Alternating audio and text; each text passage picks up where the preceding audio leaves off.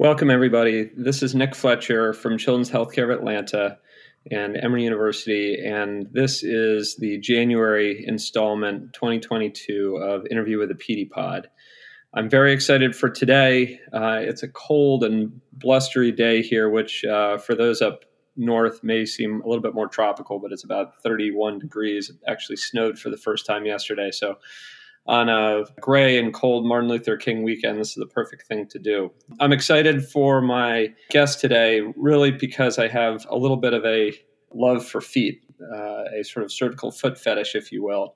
And Vince Mosca was really one of the reasons that this came about. I remember seeing Vince speak for the first time in 2007 at the IPOS meeting.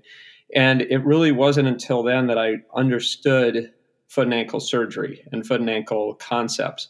And I distinctly remember him describing the foot as a towel that had to be uh, twisted out um, so that if you had hindfoot varus, that you were going to have forefoot uh, pronation and uh, vice versa. And this really stuck with me. And through the years, I've really been incredibly interested in how he uh, teaches and how he sort of builds and grows the area of foot and ankle surgery in children. Um, I think that he has done a tremendous amount of work helping us better understand this and has really, I think, revolutionized the, uh, the treatment of, of foot care in, in children. And at least in my own practice, which certainly involves a lot of things like spine and hip, I see a lot of feet. Um, I do some uh, work in sort of south central Georgia, and there's a tremendous amount of need for this. So I think that this is one of those areas that really links pediatric orthopedics um, across the country because I think while a lot of people have subspecialized foot and ankle surgery, especially in the management of clubfoot, is something that still a lot of us like to do.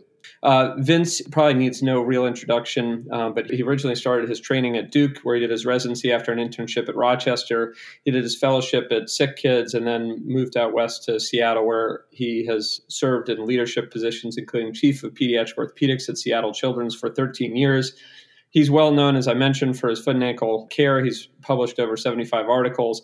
And probably one of the most impressive things is the culmination of his life's work uh, in form of a textbook entitled Principles of Management of Pediatric Foot and Ankle Deformities and Malformations, which is really a spectacular book. So I really was looking forward to this. I hope that you enjoy the conversation as much as I did. For those of you, again, who I saw last month at IPOS, it was uh, really great to hear all the positive feedback for this podcast. And I'd like, as always, to thank Carter Clement, the rest of the podcast team, and POSNA for supporting this. Please enjoy this wide ranging conversations uh, with Vince Mosca, and I look forward to seeing you all soon. So, well, welcome everybody. I'm having the opportunity to sit down with Vince Mosca, who I've really been looking forward to talking with for a while. Um, as I mentioned in the intro, which Vince obviously hasn't heard yet, I remember actually hearing you speak for the first time, and it was at IPOS, and it was in 2007. And I trained at Vanderbilt, and we had a pretty general pediatric uh, orthopedic training, but I remember distinctly being somewhat confused on sort of foot and ankle concepts. And I distinctly remember that your talk, foot and ankle, was first on the Wednesday, and it was very eye opening to me. And I think since then, I have really sort of followed a lot of the principles that you've taught and uh, I also would say, and I again mentioned this in the intro, that my practice, although pretty heavy in spine and hip and trauma, actually is is very heavy in foot. Um, and I'm doing a clubfoot treatment tomorrow, and I'm doing a tib ant transfer, um, and I did one last week, and I did one the week before that. And so my practice is actually pretty heavy in foot and ankle, and I enjoy teaching it.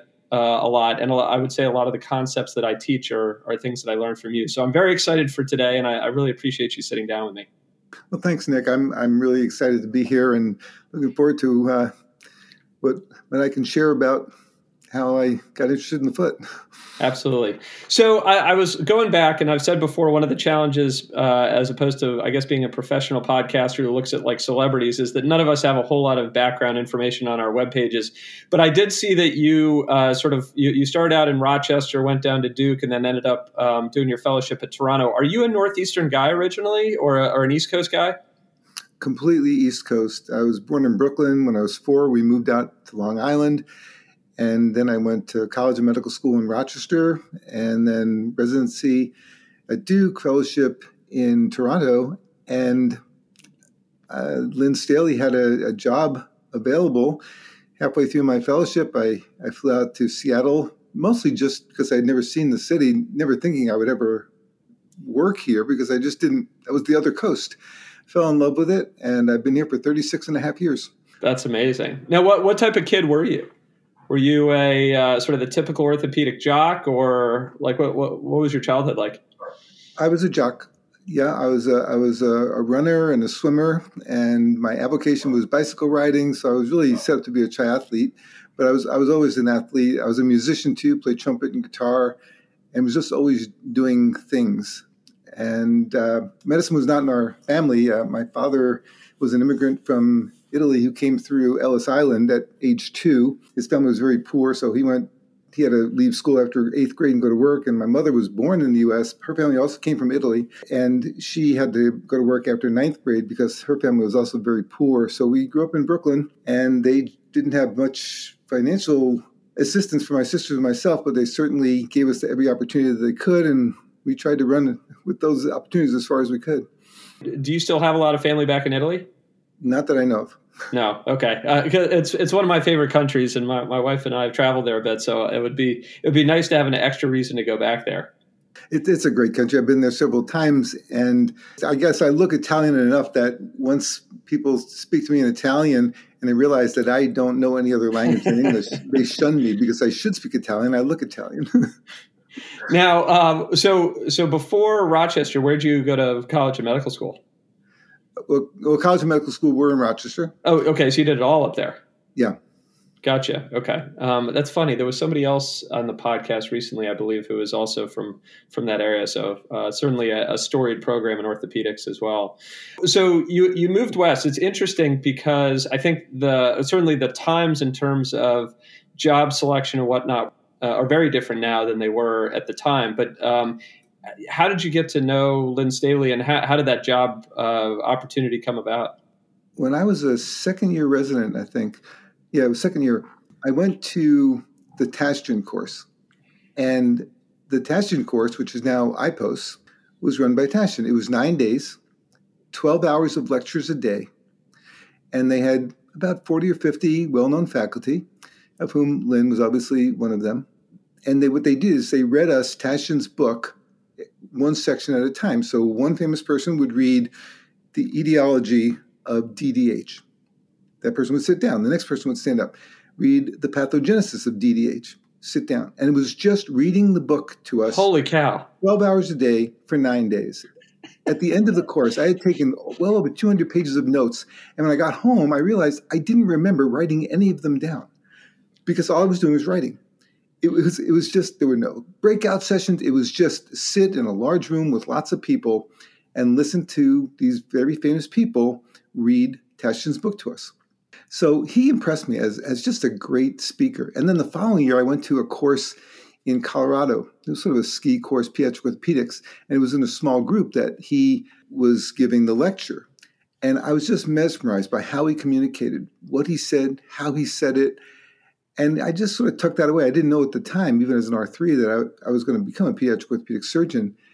And then halfway through my fellowship, I realized not only was I training with the best of the best at Toronto, but that I liked their lifestyle, the academic pediatric orthopedic lifestyle.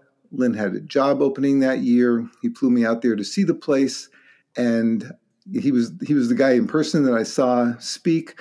And Seattle was a place I just could not imagine. It was just a magical place. And when he offered me the job before I left those five days of interview, I said yes, and here I am.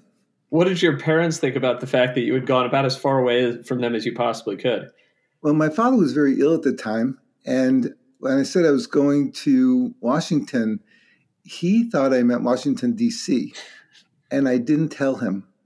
Uh, he actually passed away my second week in practice and he still thought that the Washington that I was going to and went to was the other Washington. gotcha. But you have no other family out west. No. Or at the time you didn't. Wow. Okay. This is a little deviation from the from the questions that I had uh, wanted to ask, but I had not heard that story before about the Tachdjian course. And Dror, as you know, spoke on his podcast about uh, his his experience. I'm I'm curious because you've been uh, with IPOS forever. You know, you look at it now, and it's amazing to think that it went from a point where people were just reading out of a textbook to sort of the dynamic, interactive, uh, really progressive educational process that they that they uh, provide now. I'm curious. At the time, did you think like, oh, this is a great course, this is going to last forever, or did you think there's the, there's got to be more than having these experts read to me? I was pretty naive. I thought in my second year that pediatrics seemed kind of interesting, but I wasn't I wasn't sure. It seemed like a good course. It seemed like a good opportunity to learn. We were, we were just working our butts off at Duke, and we had pediatrics blended in. There was no children's hospital at Duke at the time, so there was one pediatric orthopedic surgeon, but everybody at Duke did everything. Goldner, J. Leonard Goldner's idea was that every faculty should do everything. So even if you really loved and were talented at being a spine surgeon, that you had to do some peds, you had to do some hand, you had to do. Everybody had to be the Renaissance orthopedic surgeon.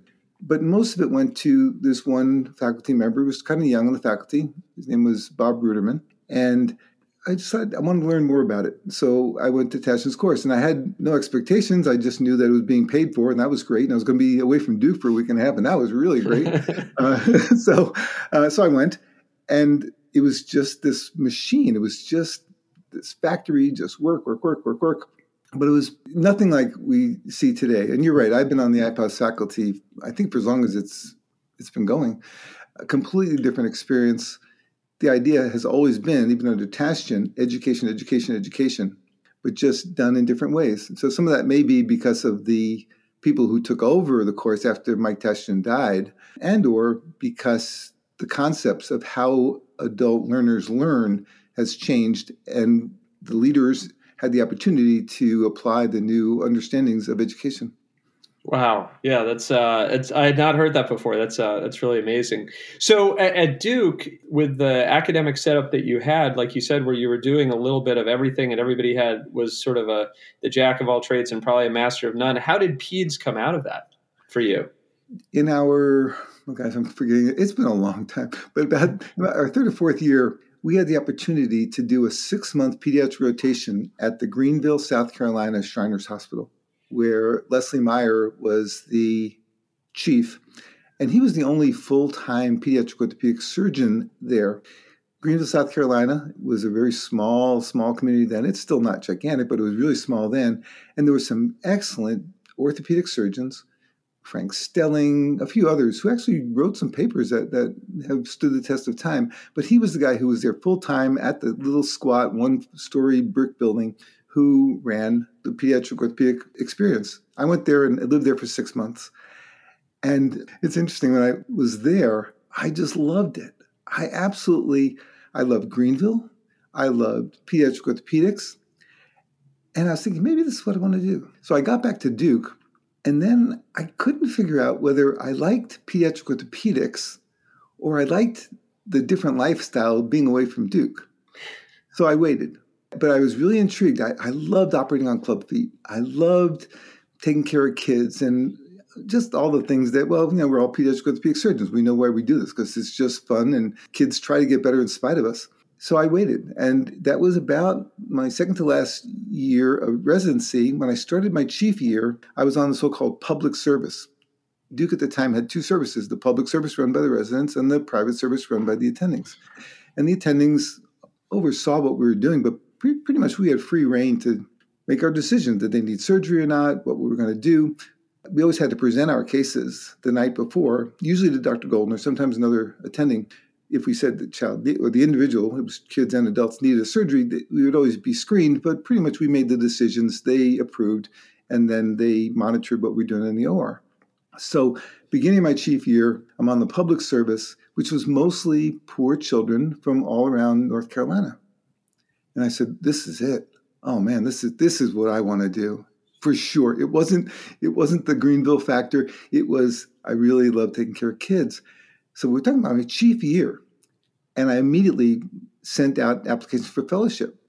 Chief year, not wow. R4. Yeah, this yeah. is chief year, and I was accepted in Toronto, which was my first choice anyway. But it was just fantastic that applying so late because of fellowships the way they were run at the time, I was accepted And then the rest they say is history.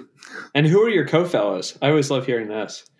So Jack Heidemann, who's El Paso, Mark Christofferson. Oh wow, um, Nashville, yeah, Nashville, and um, we had several internationals. But then another really good friend, and I'm blocking his name because I haven't seen him in 35 years, was Jeff uh, Jeff uh, Ackerman. That's always great. Wow. So so then you went to Toronto and and ended up moving west. What was the department like when you joined Dr. Staheli? Yeah, that's really interesting. When I joined Dr. Staheli, the hospital was called Children's Orthopedic Hospital. It was founded in 1907 by Anna Clise, who had a child with so-called rheumatism, and she did a penny drive to help build a children's cottage because in 1907 children had TB they had polio, they had rheumatism, and the treatment for those conditions at the time was air.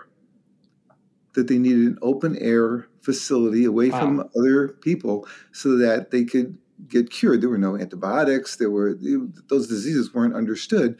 But at the turn of last century, that was what kids had in addition to injuries. And so she started this little cottage hospital, and it's called Children's Orthopedic Hospital. By 1950, it had moved locations twice to the location it is now in, in the Laurelhurst area of Seattle. And it had become a full service hospital in 1950.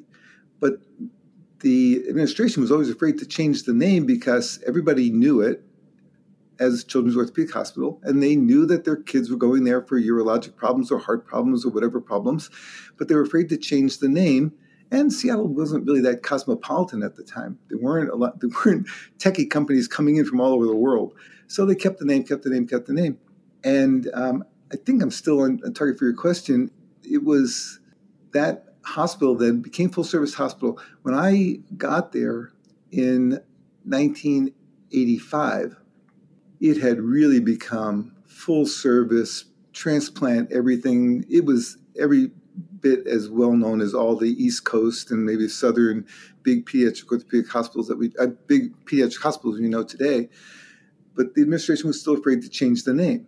That said, between July 1985 when I got there and January 1986, after doing a lot of research and a lot of marketing things, they said, you know, we need to change it. So they changed the name six months after I got there to Children's Hospital and Medical Center in Seattle.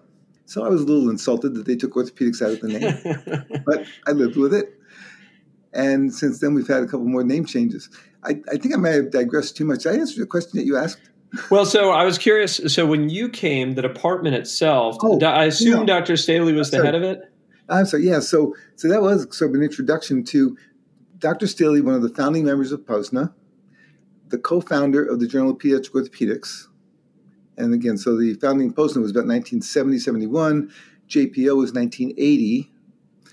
He was a professor at the University of Washington, and there were about 30 orthopedic surgeons in the community who dabbled at Children's, at Children's Orthopedic Hospital. So they go to the once a week foot clinic, a once a week hip clinic, a once a week spine clinic, a once a week CP clinic, and they would just sort of dabble in it. But it was their their community service. They didn't get paid to do it. They just went to the clinic, and all the kids would arrive in the morning, and by the end of the day, they were all gone. It was really a cattle drive. And here you have the founder of, of POSNA, the founder of JPO, working in this environment of a community hospital. So, in my first six months there, again, when they were thinking about changing the name, he also had inside and outside consultants say, What could we do to make this hospital a destination spot for pediatric orthopedics. And the conclusion was to get full time people. I had already gotten there. and you were number two? So he was he was the person. Howard yeah. King of the King spine classification yeah. had been there for four years already. Wow. But he and the chairman of the department at the University of Washington uh, didn't see eye to eye. So he went into private practice. So when I got there, he had just gone into private practice in Seattle. So it was Lynn Staheli and me. So the conclusion was to have these 30 people participate more, come to the weekly indications conference, participate in journal clubs, teach the residents, you know, just do more things to help make it an academic center. and that edict came out the same month we changed the name, January 1986, to Children's Hospital Medical Center. To 15 people said, "Hey, you kicked us out. We're gone." Now we're down to 15 people. Wow. And there was a slow drift over the next few years, and more and more people left. So it was really consolidating the kids' problems and how many of us there were to deal with them. And over the next many years, all the community physicians went to their private practice and did what they really enjoy. We hired slowly more and more full time pediatric orthopedic surgeons, and we gradually built the department into a, an academic pediatric orthopedic program. And really, in parallel, the hospital, in Children's Orthopedic Hospital, was pretty much a community hospital with academicians. We were the first, but then eventually the whole hospital switched to full time academic pediatric specialists. That's a fascinating story. So, and for those who may not know Dr. Staheli, who unfortunately passed uh, a year ago, I uh, six months ago. So, oh, right, right. Yeah. Um, yeah, I guess in 20, 2021. Um, but uh, there's a textbook that I'm, I think every resident, at least when I was going through, had access to, which was Fundamental of Pediatric Orthopedics, which is an unbelievable introduction for those young learners out there. It is still available. It is one of the more uh, intuitive uh, and and easy to understand introduction to the field and I, I, never got to meet Dr. Staheli, but I, I remember that textbook. I remember reading it. It's one of the few textbooks I've sort of read cover to cover because it was able to be read cover to cover. Um, but I'm curious if you could speak towards, you know, towards him and what, what he meant to you, to you and your career. What he meant to me is so hard to capture in however long this is going to be. I wrote a tribute and gave a tribute to him after his passing. It's actually written in the recent issue of JPO. And he was one of the most remarkable people I've ever known. He understood people's needs around the globe. He understood mentorship. He understood how to educate. Like I said, the reason I, I wanted to come here was he was such a great communicator, such a great educator. And then he also realized that being a mentor means not only helping educate the next generation or next individual, but also doing it selflessly so that you want for your your protege, your mentee, what you want for your kids. You want them to be better than you are. And he just nailed it in such an understated, selfless way.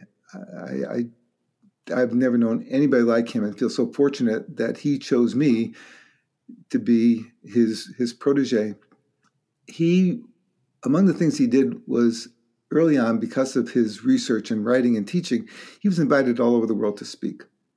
And when he got to other countries, particularly resource challenged countries, he realized there were no books. There were really bright young orthopedic surgeons, but they didn't have books, they didn't have knowledge. And our books are just so darn expensive. The reason I've written 25 or 26 book chapters is if you write a chapter, if they, you know, if you're lucky enough for them to invite you to write a chapter, you get the book for free. It's yeah. worth it. it's worth it. uh, and so what he said is, how can I get information to them? And we're talking about in the 80s and 90s, where more people, more orthopedic surgeons in developing countries had computers than they had books. And that's when he thought about number one, doing desktop publishing so he could write print books that they could afford. And that morphed into then doing things online. When he retired at age 62 in 1995, he started Global Help, the website where the Ponseti monograph is, and all these other publications and videos. Uh, great, global-help.com. Just amazing resource because all you need is a computer that you need to live anyway these days and all this information is available to you, and you don't have to spend four or five hundred dollars on a textbook. His books, like the one you talked about, Principles of, of Pediatric Orthopedics, it's a color book. It's a picture book with a few words, lots of pictures, nice, colorful sketches to get the information across without being bogged down in the three or four volumes of the other pediatric orthopedic text. It was just brilliant. And at the time, he could do desktop publishing and make them available for, for $25. somebody in Cambodia, an orthopedic surgeon in Cambodia, can afford that. They can't afford the big text. And when I started going on the circuit, like he had done a generation before me, I found the same thing in the 90s, uh, early 2000s. I'd go to a place in Vietnam, and there was a bookshelf, and it had books that they had printed one of the textbooks and then bound it primitively. So it wasn't a purchased volume. They, they found one book and they Xerox copied it and then bound it that was their information. And it was usually a two or three old edition of the book. So all the things he did was to get information out there, and he did it with desktop publishing, color books for adults, or picture books for adults, and then doing it through the internet. And so it's just a humanitarian effort that, again, so endeared me to him. He he really had it all figured out. Yeah, for those who haven't been on the Global Help webpage, uh, I was on it yesterday, and I mean it's it's a remarkable resource. I think it's it's incredible that he had the vision and the thought to do that because I think it's the kind of things thing that I'm sure a lot of people see the need, uh, but for him to see it and then enact change and follow through, and you know it's been perpetuated over time is just is so cool. Um, well, good. So, so you know, I wanted to move on to sort of your your love, which is uh, in the area of foot and ankle. Which it, it's funny because, like I said, I, I, first heard you speak in 2007, and I, I do a lot of spine surgery and I do a lot of hip surgery, and there's been a lot of change at IPOS through the years in terms of who's on the podium, and obviously there are, there are going to be some people who stick around, but you've been a constant, and I think that your work in ankle has really revolutionized an area of our specialty that probably was not really considered a subspecialty when you started. And I'm curious about your introduction to this area, how this came about, and how you chose to focus on that rather than some other things you do, because I know you do neuromuscular and you do limb deformity and, and that stuff as well.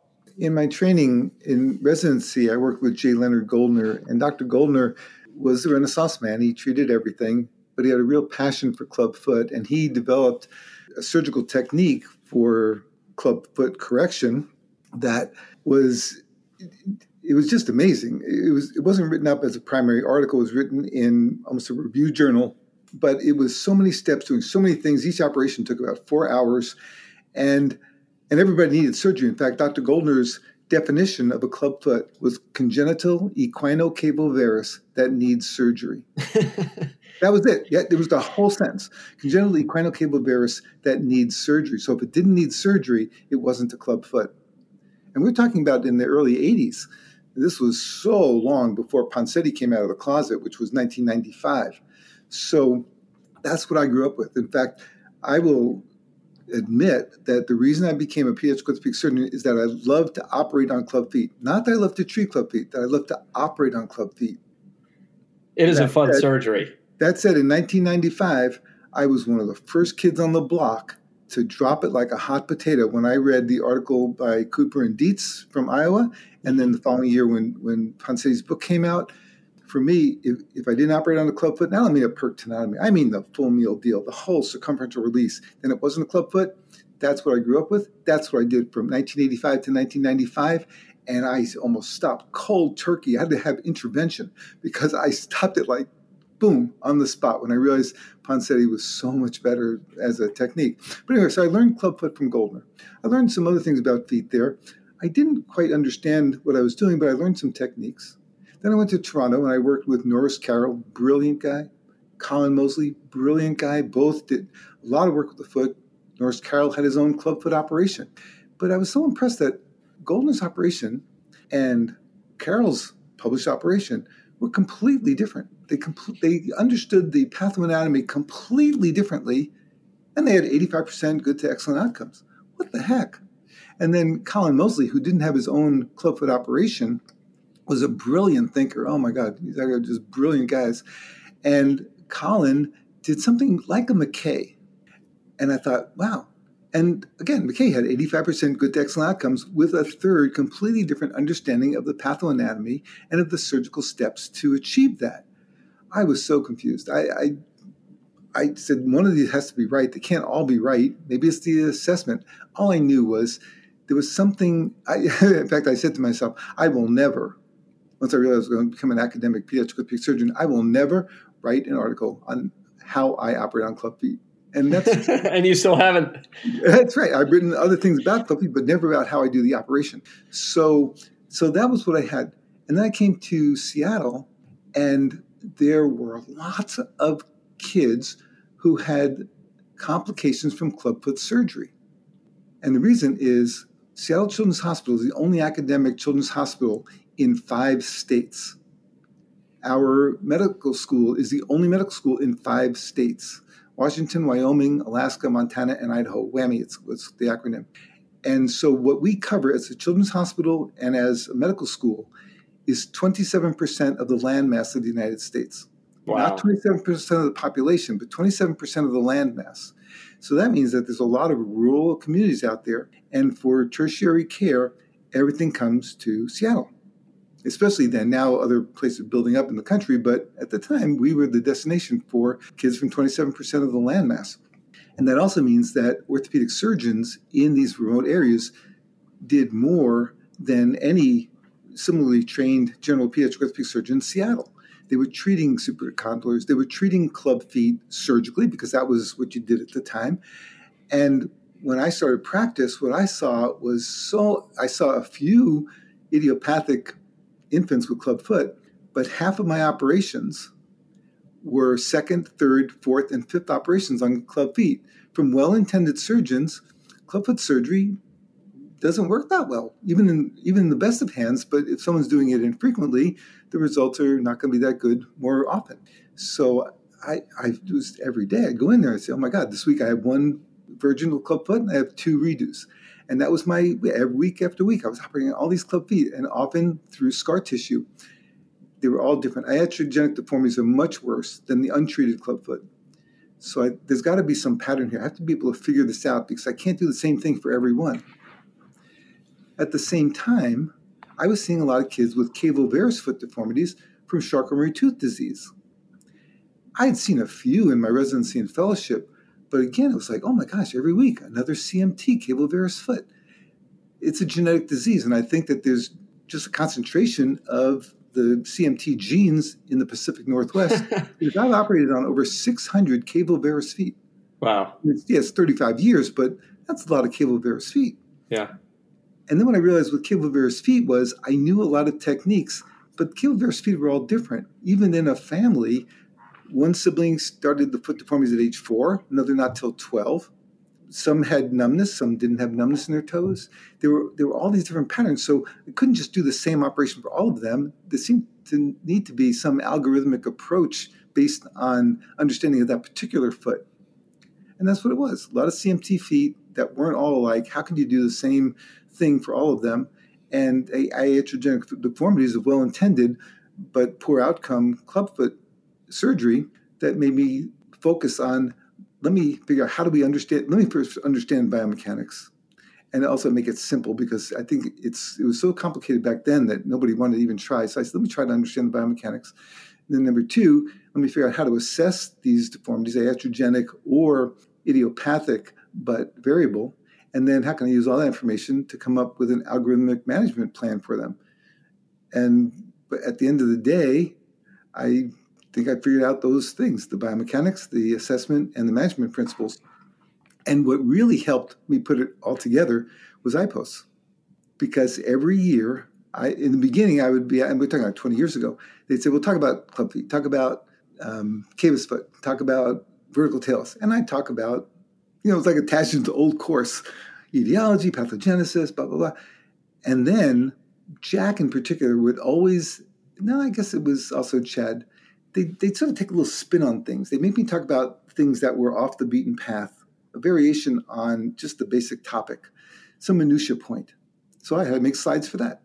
Another minutia point. we're talking about macrodactyly. We're talking about things that usually don't talk about at, at a general meeting because at general meetings, you have to talk about the big topics. You can't do the minutia.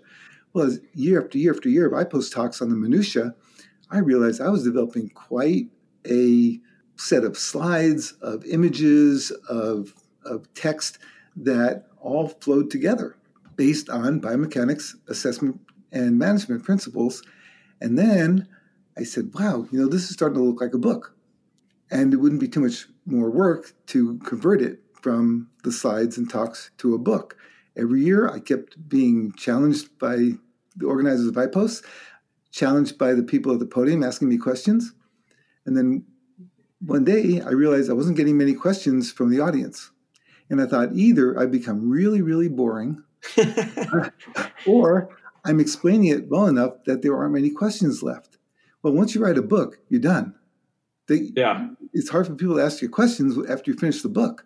So I said, I thought I was getting there. I'm getting so few questions. So I thought I'd be a little egotistical and think it wasn't that I was boring. It was that I explained it well. And that's when I converted it all into a book. That's amazing. Now, uh, but th- this obviously sort of happened, uh, you know, organically over time. And it's funny because one of the questions that I have written down is uh, how you disseminated knowledge at IPOS, and I think that that's a really fascinating story. But I, at some point, your practice must have gone with you. I don't want to say dabbling, but where foot and ankle was part of your practice to all of a sudden this was a regional and probably national and international referral practice. Um, uh, how far into your career do you think that occurred? And and what were some of the changes that that came into play? Because it's one thing to have a kid with a with a club foot who's from you know Oregon a state away and it's another thing to have a family fly to you to see you from Florida because you're the foot and ankle guru and you're having to sort of manage their problem basically cross country. I believe there were a few things that that came together that that made that all happen as I said, when I started, it was Lynn and me and 30, and then quickly down to 15 other people. Within four years, as the other as the remaining 15 dwindled off, we hired two more pediatric orthopedic surgeons, Mark Dales and Scott Hoffinger. Mm-hmm. And they had just come out of their fellowships. So then there were four of us who were trying to keep up with the large volume of kids who needed our care. And Lynn had decided he wanted to write more books. He wanted he took a couple of sabbaticals. In my first five years, he took three years of sabbaticals to write books. So we were really burdened with a large volume of, of kids who needed care. I was developing my interest in the foot even then. As the 30 orthopedic surgeons went down to 15 and then lower and lower, suddenly there were there was just so much pathology. There was so many things to see and do. And and I and I think the first orthopedic surgeons to drop out were those who were taking care of the kids with foot deformities. So I had more feet that were left for me than for other pathologies. And that was what I was realizing. Yeah, I really enjoy this. I, I have some basic training, but as I said before, it I came up with different conclusions and I understood things differently than my excellent teachers had taught me. And so it's nothing against them. It's just I just thought differently about what I was seeing and, and how to, to manage it. So that's how it evolved. It was just a lot of volume, opportunity for me to see things, try to understand them. And then in about, well, in those early years, Lynn had been asked to write a chapter for a new book called The Foot by Jim Drennan. And I think he really had the time to write it. He said, You know, I just don't have time to write this. I have a junior partner. Would you mind if he wrote the chapter on flat foot? Because Lynn was well known as saying flat foot is normal, get over it. He did all the research to say babies are flat footed, kids are flat footed, adults are flat footed, get over it. It's just another foot shape. Well, that was an early introduction for me to start writing about flat feet. And then doing more and more, I got more and more into it. And the, I think the biggest thing that got me into foot was from 1985 to about 1988, I saw some kids who had the Evans procedure performed by an orthopedic surgeon on our faculty who worked at Harborview. And he was specialized in trauma and he also was interested in the foot. And he spent two months with Dilwyn Evans in Cardiff, Wales for a mini fellowship a few years before that. I remember in my first three years, I saw a few kids in clinic who had undergone the Evans procedure, as Evans described it, and they had foot pain and they had a big lump on the lateral side of their feet. So they came to see me. I was the you know the new guy, and I thought, I saw the before x rays, I saw the after x rays, and the feet looked much better, but they had a big lump on the lateral side, and they had pain there. And their calcaneocuboid trench was subluxated. And the lump was the anterior fragment of the calcaneus that had subluxated because Evans, all Evans said was cut the anterior calcaneus once 1.5 centimeters proximal to and parallel with the calcaneal cuboid joint, put a piece of tibia in there and go home. He didn't say anything about the soft tissues. He didn't say anything about the coincident forefoot supination or the tight Achilles tendon. All he said was cut the bone and usually through the middle facet, distract the osteotomy, put the bone in, and life is good. And in 1983, Phillips reviewed his patients, and most of them were doing pretty well, but some of them had pain at the CC joint. And I had read that article at that point, and I saw these feet that there was something about the concept was right, the technique wasn't described. And so I just set out to figure out if it's the right concept. And I didn't have a good solution to flat feet. I, I, I just, from my training, I didn't believe it was a good, well described procedure. And I actually hadn't heard about the Evans yet until I got to Seattle. And then I saw the complications of it. So I immediately set out to try to understand it. I got bone models, I got cadaver feet. I did all these things to try to understand. And then as I started doing the procedure, I saw lateral soft tissues are tight, medial soft tissues become redundant. You correct the hind foot, you uncover the forefoot deformity. Once the foot's corrected, the tight Achilles tendon was, was what drove the pain in the first place. So I just pretty quickly, within a short period of time, found all these other associated procedures that, if done, would make the concept work. And that was it. It was just going back to the principles, biomechanics, and then algorithmic management that came up with it. Well, that early success, presented at the meetings, published pretty quickly, was sort of what put me on on the map of hey, this guy seems to understand foot deformities, and I held on to that one and tried to use my concept and principles to get into other parts of the child's foot. And that's where we are today. So it started by seeing a lot of foot deformities, seeing a lot of questions that needed to be answered, coming up with an approach to them, finding an operation that has really stood the test of time. I, it, I, I wrote it up and it was published in 1995, but it, it was already presented several times, several years before that. And I haven't changed anything. I haven't changed one thing from what's written in 1995. I do exactly the same.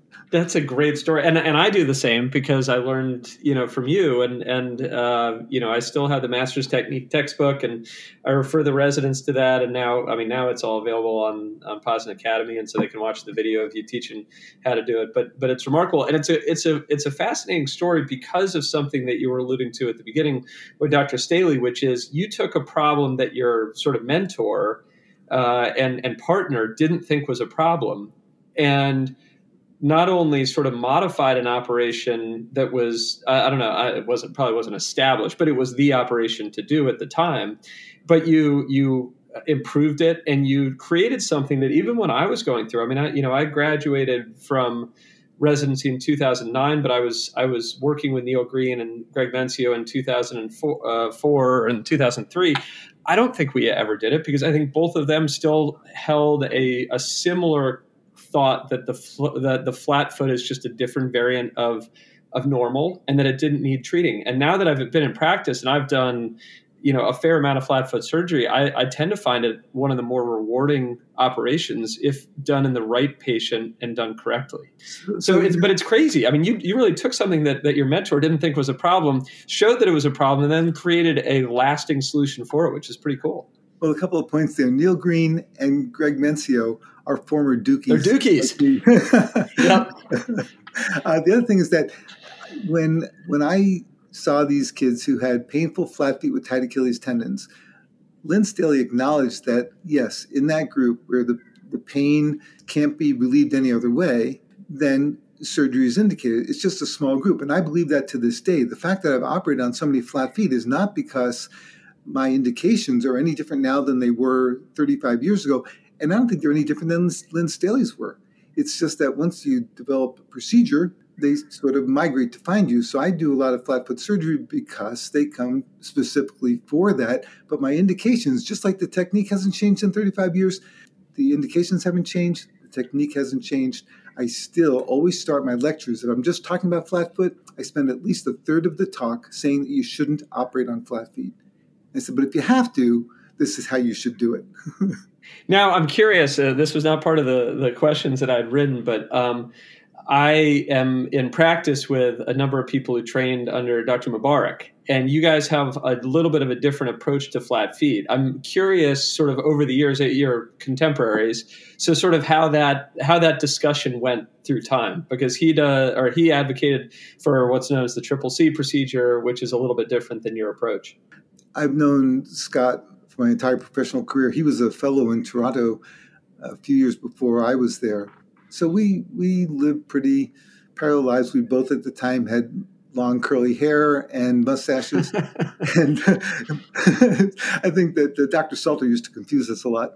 But that being said, he came up with a different understanding and management of, of flat foot. And we've we've debated at meetings. And again, I already mentioned Dr. Salter's name. Scott and I agreed to disagree without being disagreeable. That's, that's a quote from Dr. Salter. That's great my approach was to address the flat foot at the site of deformity, and that's clearly the interval between the anterior and middle facets of the subtalar joint. That the calcaneal lengthening osteotomy corrects deformity at the site of deformity.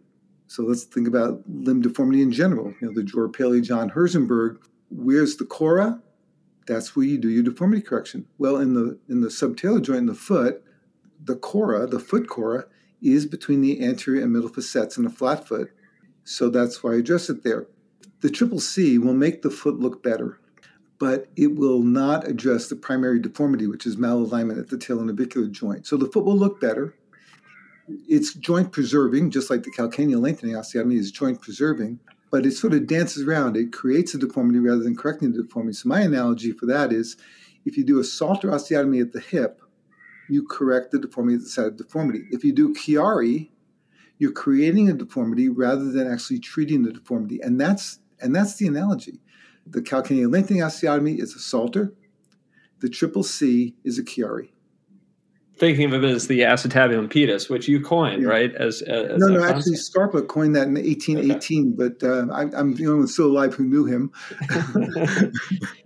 uh, so, so, so that's that's the difference there. And and one of Scott's concerns about the calcaneal lengthening is that it's intra-articular, and I've written about this so many places, so many times. It's technically not intra-articular. We, we stand on the middle facet, we stand on our posterior facet. The anterior facet is lateral, plantar lateral to lateral to the head of the talus. It's only there as a site of attachment of the spring ligament.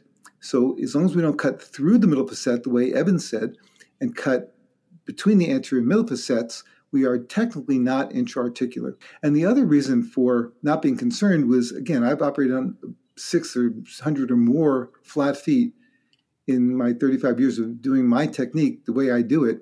I have never had a child come back with pain or degeneration in the subtalar joint. I think that's a pretty good study. Yeah, yeah, that's great.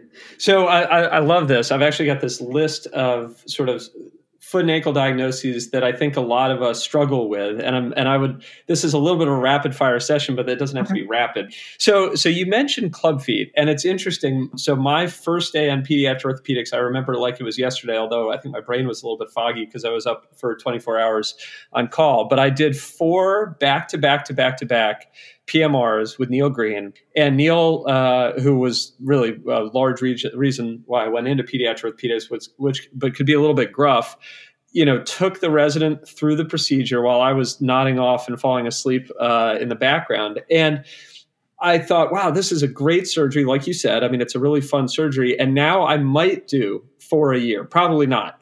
And so I think that the the question that I have is twofold. So one is the complex clubfoot, especially now when you get into the revision clubfoot, is something that we do have an alternative of, you know, a Ponseti or a revision Ponseti or a revision revision Ponseti.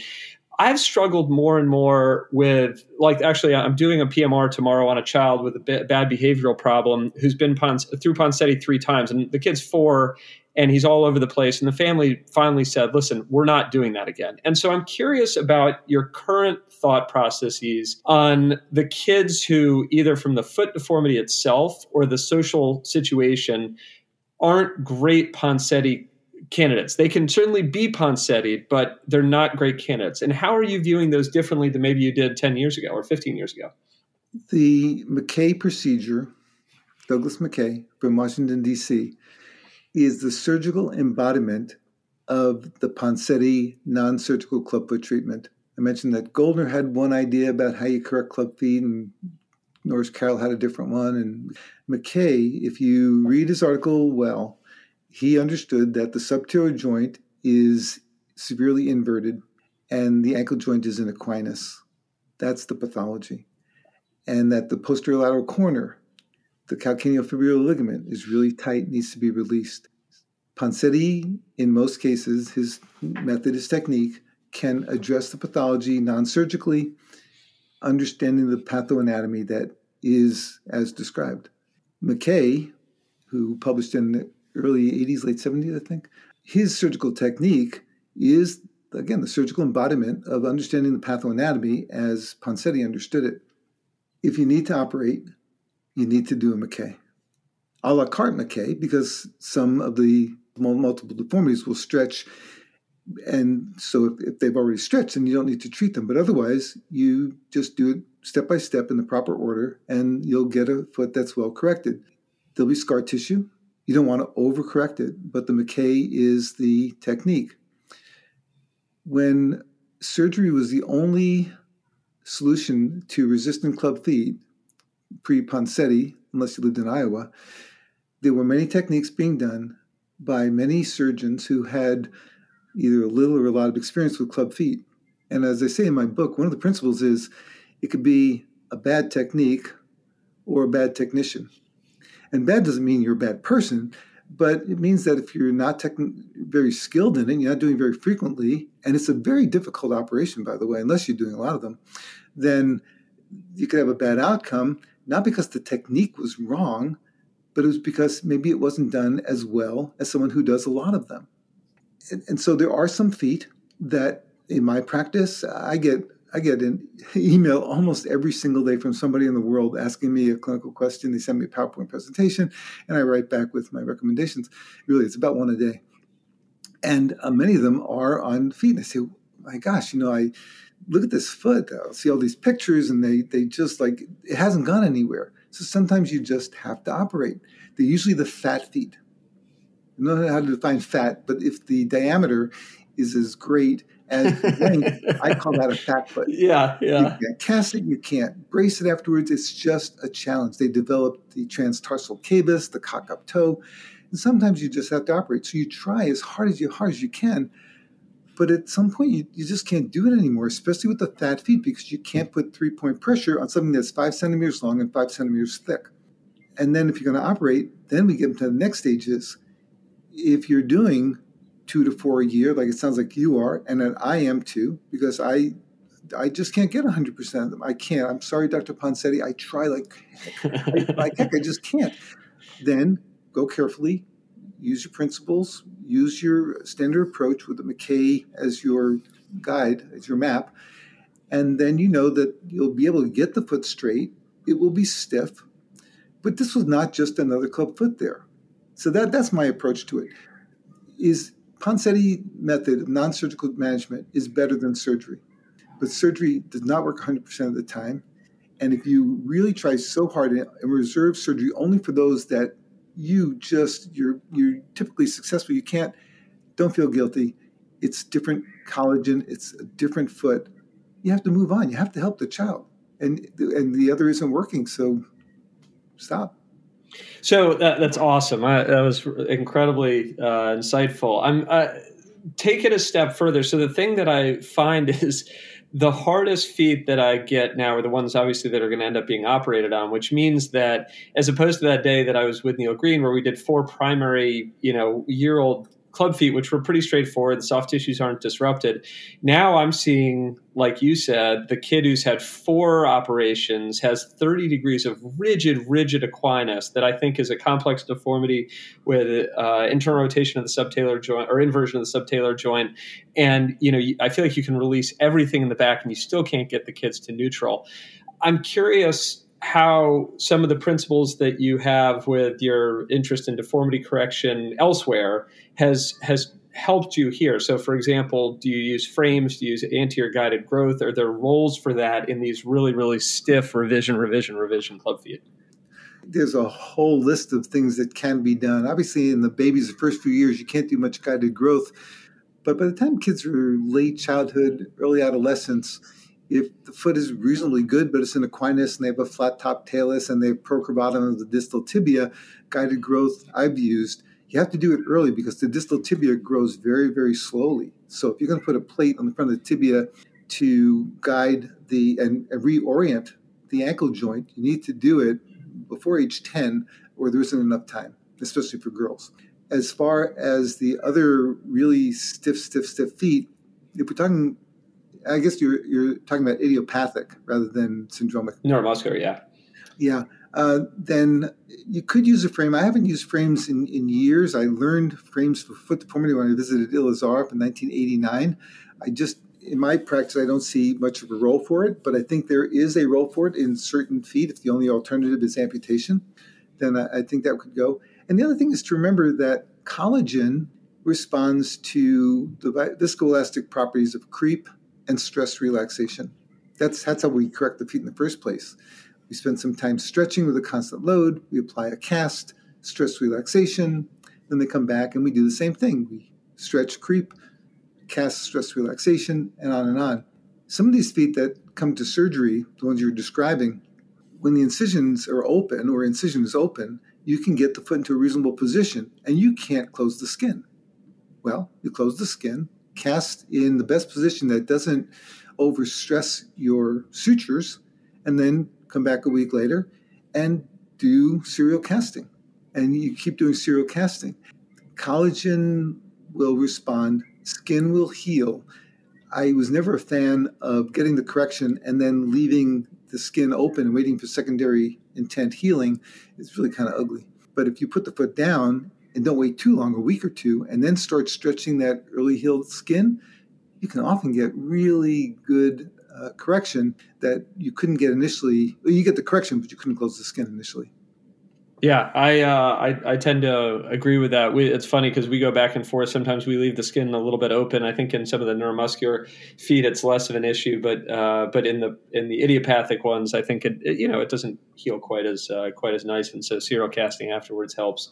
Um, so the next one that I wanted to go on to is something that I actually emailed you about a long, long time ago. I know you get an email a day, like you said, if not more, so you wouldn't remember it. But Cavus foot, you you alluded to earlier. I tend to find in my discussion with uh, with our residents to be one of the more entertaining discussions. There's a lot going on, and I'm curious how your uh, management of the cavus foot, your, your thought process in the cavus foot, has progressed over time. We we actually do what what I think you have uh, suggested, which is to stage it. So we do a softening procedure initially, and this was actually based on an email that you had sent Jeff Martus, who was at Vanderbilt a long, long time ago, that I still have. It's in my Gmail, and I refer to it regularly. But how did that concept come about? How is your how is your thought process for cavus foot changed over time? It was one of the it was one of the concepts that I, I, developed early on because what I learned in my training was number one that they're all like do the same thing. Number two was to try to do everything you could in one setting. So I saw that it was hindfoot deformity, forefoot deformity, cavus, and I tried to just jam the foot into the right position, and I got necrosis on the plantar medial aspect of the foot, the concavity of the deformity uh, it just it just wouldn't make it, especially if the feet were really severe and really stiff. And then I think I read Sherm Coleman, who suggested doing some early releases and then doing serial casting, and and then maybe going back for some more surgery. It never really caught on, but I, I think I read it in his book perhaps, where he said do some releases on the medial aspect, do some serial casting, and then maybe six weeks later go back. And I thought, wow, that's that's just a lot of work, but but I, I was already seeing that one stage wasn't working because I didn't like all the necrosis. But I thought that six weeks was too long, so I said, well, maybe maybe we could do a little staged uh, three weeks apart. And I was seeing that the skin was tolerating it much better, but I still wasn't sure what to do in each stage. Then I came down to the biomechanical understanding about the plantar medial soft tissues. I released those the first time. Once you release the cavus, the toe flexors become secondarily tight, release the toes. And then, before we do anything that I don't want to stretch. I don't want to do an osteotomy and then stretch it in the cast. I don't want to do a tendon. You can't do a tendon transfer because it doesn't look like a foot yet. So, so I came up with the either superficial deep plantar medial release and tenotomy of long toe flexors as procedures that, with serial casting, or maybe only one serial cast, would not be negatively affected. And then, with more skin to work with, we could do the second stage. Second stage then would be correct the rest of the deformity with osteotomy or osteotomies and perform your tendon transfers. So that that's how all that came about. And I wrote about that early on, and I, I lectured a lot uh, about it a lot. But people kept talking to me at, at meetings. We are talking many many years ago, saying, "Wow, you know, I'm doing your techniques, but I, I had the problem with the skin." So I always asked, "Well, did you do it in two stages?" Mm. Well, no. I said, "Well, that's the key. The key is you got to do it in two stages, but it's a second operation." Yeah, but do you want to treat the necrosis or do you want to treat the foot? Second operation isn't that much more expensive than treating the infection and wound necrosis. In people in developing countries, sometimes they can't do the second operation because they can't get the kids back. Well, you know that that's sad, but it's it's a reality. And I think in some countries they actually have to do triple arthrodesis just because they can't do it in two stages safely. Yeah, that's interesting. Um, so that approach, that approach is all based on what's rigid, what's flexible, how rigid, how flexible, and then what are the muscle imbalances. Do your softening procedure, and then I realized that it just took one stress relaxation, a two-week cast, to give me enough skin to do the second stage safely in almost every case. I'm curious. We talk about this a lot. What percentage of your cavus foot reconstructions require calcaneal osteotomy? because certainly some of them with a Coleman block test are a little bit more flexible. I tend to find that on, on some of them, I regret that I didn't uh, do it, um, and I haven't regretted that I did. And I'm curious because we were actually talking about this the other day. Uh, your thoughts on that? I have one regret in my professional career: not doing enough posterior calcaneal osteotomies for cavus foot. So I do the the Coleman test. I actually do it radiographically. I don't just look at the foot on the block. I actually get X-rays with the foot on the block, so I can confirm radiographically whether the subtalar joint is flexible or rigid. Now, if you can align the subtalar joint with the plantar medial release, that's good. The only way you can avoid, eh, oh, and if you do the plantar medial release, you can either eliminate the need for posterior calcaneal osteotomy or do less translation with it. So, what I mean by that is if you do a plantar medial release and you align the subtalar joint, next thing you have to do is correct the plantar flexion of the first ray, the pronation of the forefoot. That's done with a medial cuneiform plantar based opening wedge osteotomy. If you can dorsiflex the first ray completely and you have aligned the talonavicular joint with the previous plantar medial release, the hind foot is in neutral. You're done. If the foot is more stiff because they've come to you later, you've done your plantar medial release, you've confirmed in stage one, confirmed that, that the subtalar joint is perfectly aligned, the talonavicular joint is perfectly aligned. That's good. Now, the only way to avoid a posterior calcaneus osteotomy is to make sure you get complete correction of the forefoot pronation. Because if you have to leave any forefoot pronation, it's still the driving force for hindfoot varus.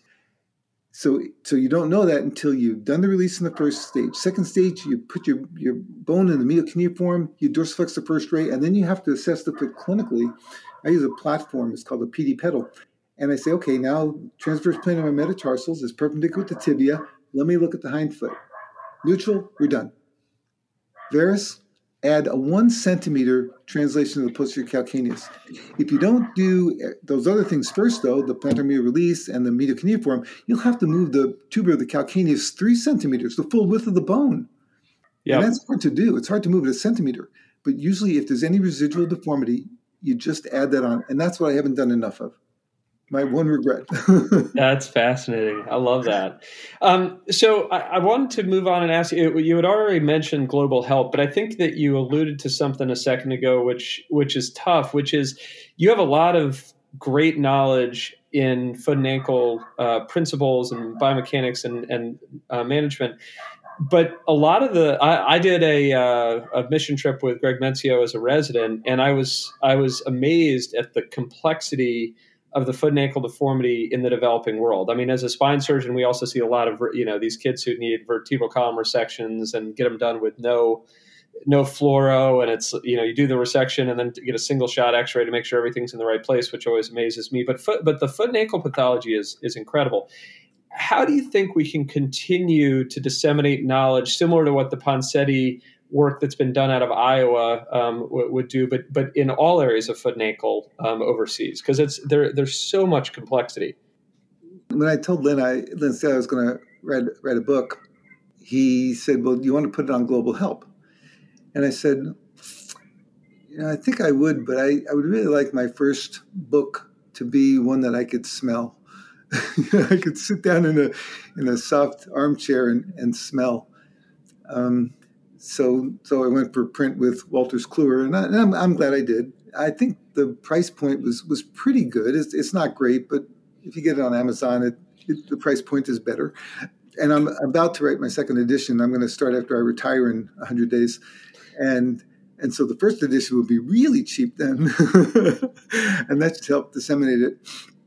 That, that, I mean, that's, that's a really, really good question. Global Help is one of the best ways to disseminate information about a month or two ago, I wrote a new monograph for Global Help. It's called The Principles and Management of Clubfoot. Lynn Staheli had the Ponseti Method book that's in its third edition. And he asked me to write the fourth edition. And I was reluctant because I wanted something more involved without being too complicated. But I thought that that was a great introductory book, but I, I thought it should go to the next level. And I dragged my feet really for years. And then finally I said, okay, he's my best friend. I'll, I'll do it. And when I wrote it and I showed it to him, he said, this isn't an update. This is a new book. And he said, why don't you just write this as your book? I said, well, if, that's going to happen, then I'm going to do a complete rewrite. And I did a complete rewrite. I put in all, all my new latest understanding of biomechanics. I put brand new pictures of exactly how you do the stretching, how you do the everything and and so that's there. That's available for free on on globalhelp.com, uh, and it has not only the the, the Ponseti management, but it's got biomechanics. So that is a way that everybody can get my, my latest understanding on biomechanics, including the calcaneopedal unit. That that's the newest thing in biomechanics, and and it's all available there. So I feel that without my book being online, there's a lot in that monograph alone that will help people around the world to better understand foot deformities in children. That's great. So you you alluded to something that's happening in in three months. You said that you're transitioning in the next phase of, of your life, and it's interesting because I in my my practice here we have some of my partners who are sort of approaching that some faster than others. I'm curious how it's going for you. I mean, we've just spent the last hour and ten minutes talking about this you know very complex career, and and then things are going to change, and obviously you're going to be writing a textbook, which is great. But you know, what are some of the things that you're looking forward to in the next phase? It's really interesting. I think I mentioned Lynn Staheli's name during this hour and 10 minutes more than almost anything else I mentioned.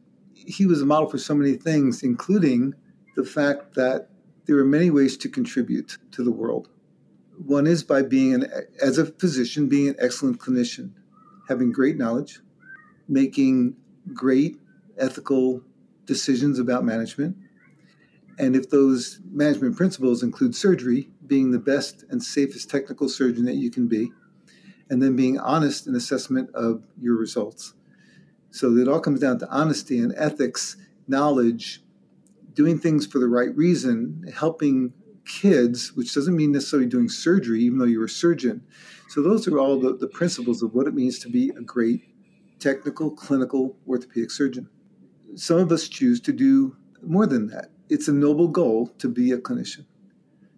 But if you have the interest and you have the inclination to also teach others to do what you do, teach.